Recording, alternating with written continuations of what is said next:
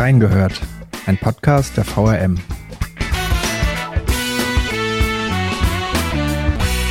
Daten sind heutzutage überall. Irgendwie arbeiten wir ja alle schon damit.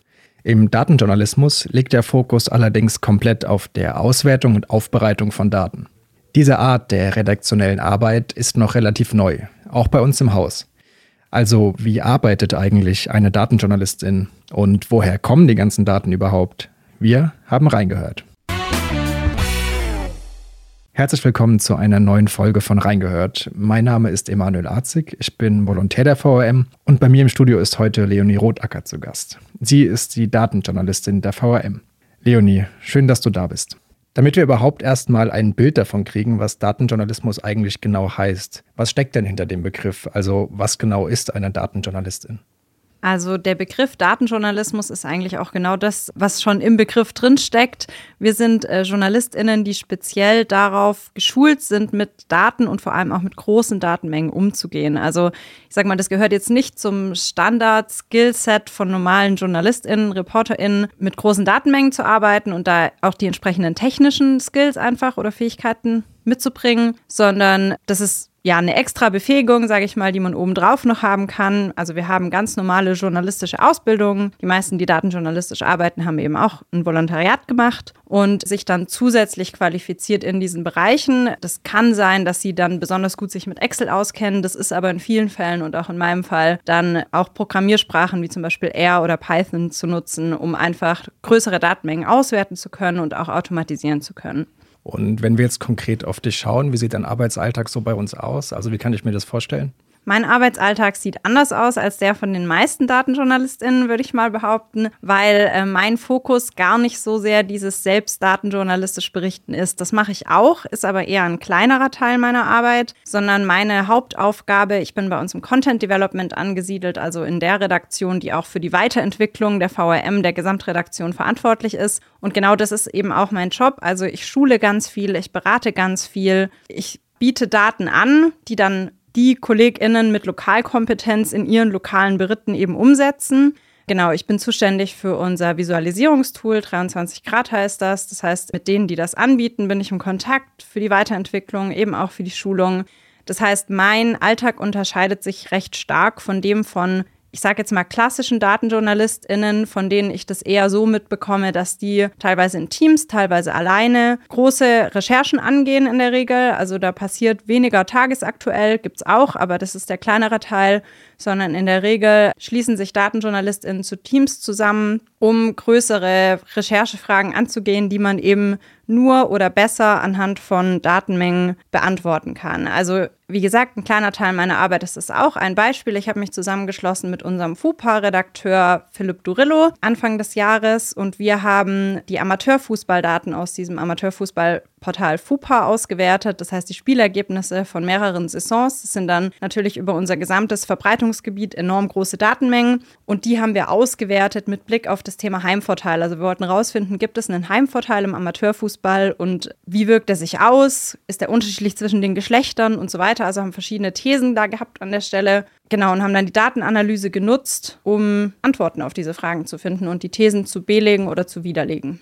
Jetzt hatte ich es ja Anfang schon so ein bisschen gesagt, gefühlt arbeiten wir irgendwie alle schon so ein bisschen mit Daten. Also wenn ich jetzt an mich denke, wenn ich irgendwie einen Text schreibe, habe ich ja auch oft bestimmte Erhebungen, Studien oder andere Datensätze, die ich dann irgendwie auswerte und, und darauf aufbauend einen Text schreibe. Wo genau liegt da jetzt nochmal der Unterschied dann konkret zu der Arbeit einer Datenjournalistin oder zu deiner Arbeit vielleicht auch? Also ich würde sagen, der Unterschied liegt nochmal darin, dass der Fokus in datenjournalistischen Recherchen auf den Daten liegt und wir anders als im normalen journalistischen Workflow im Idealfall nicht so rangehen, dass wir sagen, ich habe jetzt hier die Geschichte, die ich erzählen will und jetzt suche ich mir da mal noch Daten dazu oder nehme noch eine Studie dazu oder von einer Behörde irgendwie passende Daten, die irgendwie das jetzt noch ganz gut ergänzen, meine Recherche, meine Geschichte, die ich ohnehin gemacht habe, sondern wir versuchen die Geschichte, die Schlagzeile in den Daten zu finden. Also wir analysieren die Daten erstmal ergebnisoffen, die uns relevant vorkommen und schauen, wo ist da die Geschichte dahinter? Was ist daran berichtenswert? Gibt es Unregelmäßigkeiten? Gibt es zum Beispiel regionale Besonderheiten? Gibt es eine Entwicklung, die irgendwie überraschend ist? Also eher in die Richtung und kommen daher und entwickeln daraus unsere Recherchefragen, die wir dann wie jeder normale Journalist, jede normale Journalistin eben auch wieder an ExpertInnen stellen, an Betroffene stellen. Also dieser Teil der Recherche gehört natürlich auch dazu, aber der Weg ist ein bisschen andersrum. Wobei wir in der VRM Datenjournalismus, gerade auch mit Blick auf meine Aufgabe, die ja sehr auch auf die Redaktion bezogen ist, schon ein bisschen offener definieren und das, was du jetzt genannt hast, schon grundsätzlich auch mal als Datenjournalismus definieren und das auch genau das ist, was wir wollen. Also wir wollen idealerweise, dass alle RedakteurInnen in unserem Haus dazu fähig sind und eben dieses nicht üblicherweise dazugehörige Skillset haben, mit Daten, mit Studien umzugehen und die in ihre Recherchen und Geschichten auch einzubeziehen. Jetzt ist diese Art der Erzählweise bei uns in der VRM ja noch relativ neu. Du bist ja jetzt seit vergangenem Jahr bei uns in der VRM. Warum ist es denn deiner Meinung nach wichtig, äh, auf Daten und auf diese Art von Journalismus zu setzen? Also was für ein Mehrwert entsteht da vielleicht für den Leser auch im Vergleich zu, ich sage jetzt mal, herkömmlichen Texten? Es ist einfach nochmal eine andere Art, aus meiner Sicht stellenweise auch eine fundiertere Art, Recherchefragen zu beantworten. Also ich habe dann eben nicht nur die Stimme von einem oder von mehreren Expertinnen oder Betroffenen oder Politikerinnen, sondern ich habe noch mal einen ein Stück weit vielleicht objektiveren Blick darauf, wie denn die Realität ist oder zumindest noch mal einen anderen Blick. Daten an sich sind auch nicht prinzipiell immer objektiv. Da spielt natürlich auch mit rein, wie wurden die erhoben, wo kommen die her, was sagen sie vielleicht auch nicht aus, wo sehen wir vielleicht einen Zusammenhang, der aber gar nicht ursächlich bedingt ist, sondern der halt vielleicht auch sogar zufällig ist. Also man kann auch nicht einfach sagen, ich habe jetzt hier eine Zahl und nur weil ich die Zahl habe, stimmt die auch ähm, oder sagt ganz konkret das aus. Aber wir haben einfach nochmal einen anderen Blick auf ein Thema und ein, ja, eine fundiertere Berichterstattung, würde ich letzten Endes sagen. Und wenn man dann nach der Definition geht, die ich jetzt vorhin genannt habe, kommen wir natürlich auf neue Themen. Also wenn ich nicht in die Daten, in die Tabelle reinschaue, dann finde ich vielleicht auch gar nicht raus, was ich da für eine Geschichte hätte erzählen können. Also ein Beispiel, wir haben ja eine Wahlstation für VolontärInnen auch. Da hatte ein Kollege mal eine Geschichte erzählt zum Thema Kinderarmut. Also er hat einfach mal offen in Daten zu Kinderarmut in hessischen Städten geschaut und dabei dann rausgefunden, dass in Offenbach es da eine ganz bemerkenswerte Entwicklung gab und die die Kinderarmut sehr stark senken konnten in den vergangenen Jahren. Und hat dann also Offenbach als Positivbeispiel rausgegriffen für andere Städte. Wie haben die das geschafft? Was kann man davon vielleicht lernen? Diese Geschichte hätte es nicht gegeben, wenn er nicht diesen Datenansatz gewählt hätte. Das ist also der zweite Punkt. Und der dritte Punkt würde ich sagen, wir haben nochmal einen anderen Erzählkanal als den rein textlichen, weil wir visualisieren können an der Stelle. Also wir arbeiten da ganz viel mit Tabellen, mit Karten, mit Grafiken. Diagrammen, ganz häufig auch interaktiv. Das heißt, wir haben da nochmal eine andere Erzählform, wo ich sagen würde, das ist durchaus auch ein Mehrwert für die LeserInnen. Um jetzt noch ein bisschen besser zu verstehen, wie du arbeitest, du hast das jetzt gerade schon so ein bisschen angerissen, welche Fragen man sich da auch stellen muss, wenn man die Daten hat. Wenn wir da jetzt nochmal einen Schritt zurückgehen, wie kommst du denn an deine Daten?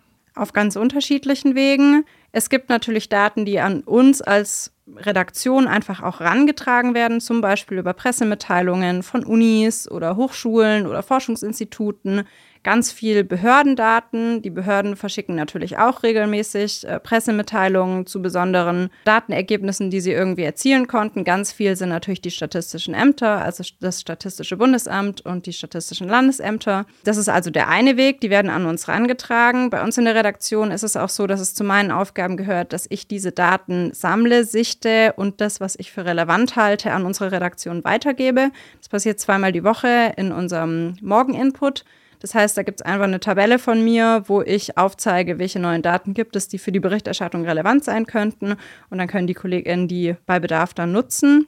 Der andere Weg ist natürlich der, dass man sich eine Frage stellt oder ein Thema hat und dazu Daten einfach sucht. Also das ist dann wieder der ganz klassische Rechercheweg. Da gibt es bestimmte Datenbanken, wo man dann nachschauen kann. Ich arbeite zum Beispiel viel mit Daten vom Deutschen Wetterdienst, wenn es eben um Wetter und Klima geht, oder die Datenbanken auch von den äh, statistischen Ämtern. Das heißt, das ist dann einfach die proaktive Recherche zu gucken, gibt es denn Daten, um die Frage, die ich habe, zu beantworten. Okay, und wenn du dann die Daten bekommen hast, wie gehst du dann vor? Also ohne da jetzt komplett von den Datensitzen erschlagen zu werden. Also musst du dich dann erstmal tagelang durch Excel-Listen wühlen oder wie muss ich mir das vorstellen? Ja, das kommt sehr drauf an. Also schön ist, wenn wir zum Beispiel schon mal eine Excel-Tabelle bekommen, dann entfällt nämlich für mich schon mal ein Arbeitsschritt, mir die Daten überhaupt maschinenlesbar zu machen, weil wir ganz häufig Daten auch in Form von irgendwelchen PDF-Dokumenten oder schon visualisiert oder nur auf irgendwelchen Webseiten stehend oder so bekommen. Und dann ist der erste Schritt erstmal zu gucken, wie kriege ich die in eine Form, um entweder in Excel, bei mir häufig dann, häufiger dann in R damit zu arbeiten und wenn ich die Daten dann in dem Tool habe, in dem ich damit auch arbeiten kann, dann geht es eben darum, sich erstmal einen Überblick darüber zu verschaffen, bestimmte statistische Größen sich vielleicht mal anzuschauen, sich Verteilungen anzuschauen, vielleicht mal erste Visualisierungen zu machen, um so ein bisschen Überblick zu bekommen, was steckt denn da eigentlich gerade drin. Gerade bei Datenmengen, wo es jetzt halt nicht reicht, einfach auf die Tabelle zu gucken und dann hat man einen Überblick. Das geht eben nur bei kleineren Datenmengen. Genau, und dann ist die Frage, was möchte ich denn von den Daten? Also ich muss mir irgendwie überlegen, habe ich eine These, die ich belegen oder widerlegen will oder habe ich eine bestimmte Frage, irgendwas, was ich konkret rausfinden möchte? Und dann filtert man, dann sortiert man, dann berechnet man bestimmte Größen, also einfach das, was dann der jeweiligen Recherchefrage zuträglich ist. Hier ein kurzer Einschub. Wenn euch noch andere Bereiche aus der Redaktion interessieren oder ihr generell Fragen dazu habt, wie wir eigentlich arbeiten, dann schreibt uns gern an audio.vrm.de. Wir freuen uns über eure Themenideen. Was mich jetzt noch interessieren würde, mit den Datensätzen, die du hast, arbeiten ja sicher auch andere Häuser oder DatenjournalistInnen. Tauscht man sich da auch irgendwie aus oder gibt es da vielleicht so eine Art Netzwerk, in dem man sich abspricht oder unterstützt gegenseitig?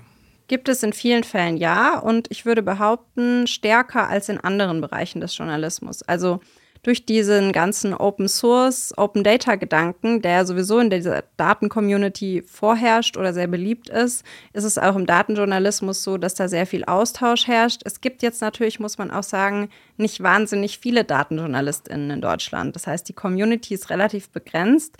Die meisten Redaktionen haben ein bis vielleicht vier DatenjournalistInnen, die ganz großen vielleicht noch ein paar mehr. Aber darauf begrenzt es sich dann auch und da ist der Austausch sehr intensiv. Also wir hatten zum Beispiel vergangene Woche mit verschiedenen Medienhäusern dann eine Konferenz, wo es darum ging, wie berichtet man über Wahlergebnisse. Die meisten Häuser, auch wir, haben da Automatisierungen, wie die Wahlergebnisse möglichst schnell und aktuell dann in den Wahlnächten auf unsere Seiten kommen. Und äh, da gibt es dann verschiedene Fragen. Wo bekommt man die Daten her? Wie verarbeitet man die am besten? Wo gibt es noch Probleme in den Datenstandards? Wie spielt man die dann nachher aus? Also wie zeigt man die an?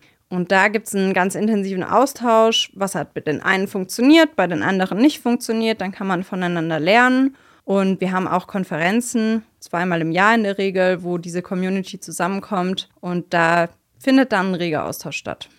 Jetzt ist es ja so, dass wir auch als Volos mal bei dir in den Bereich Datenjournalismus reinschauen können. Hattest du ja auch schon erwähnt.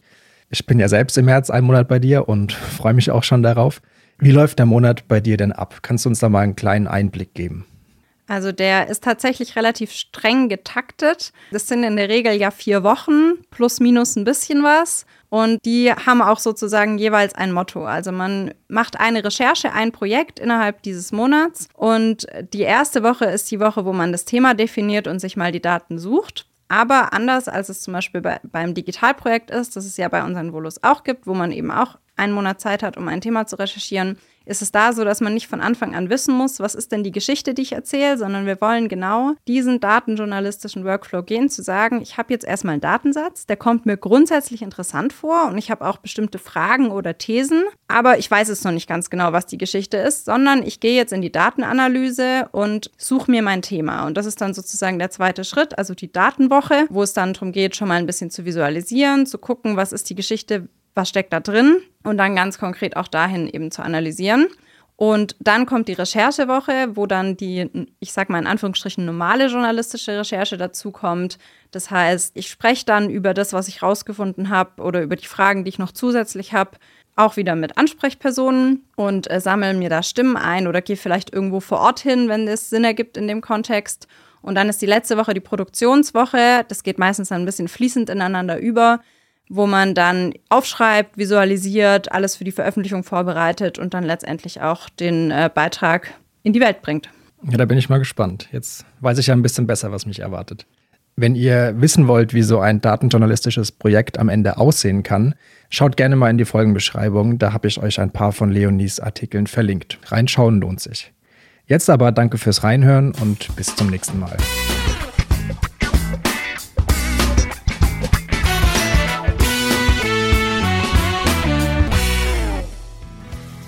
Reingehört ist eine Produktion der VRM von Allgemeiner Zeitung, Wiesbadener Kurier, Echo Online und Mittelhessen.de.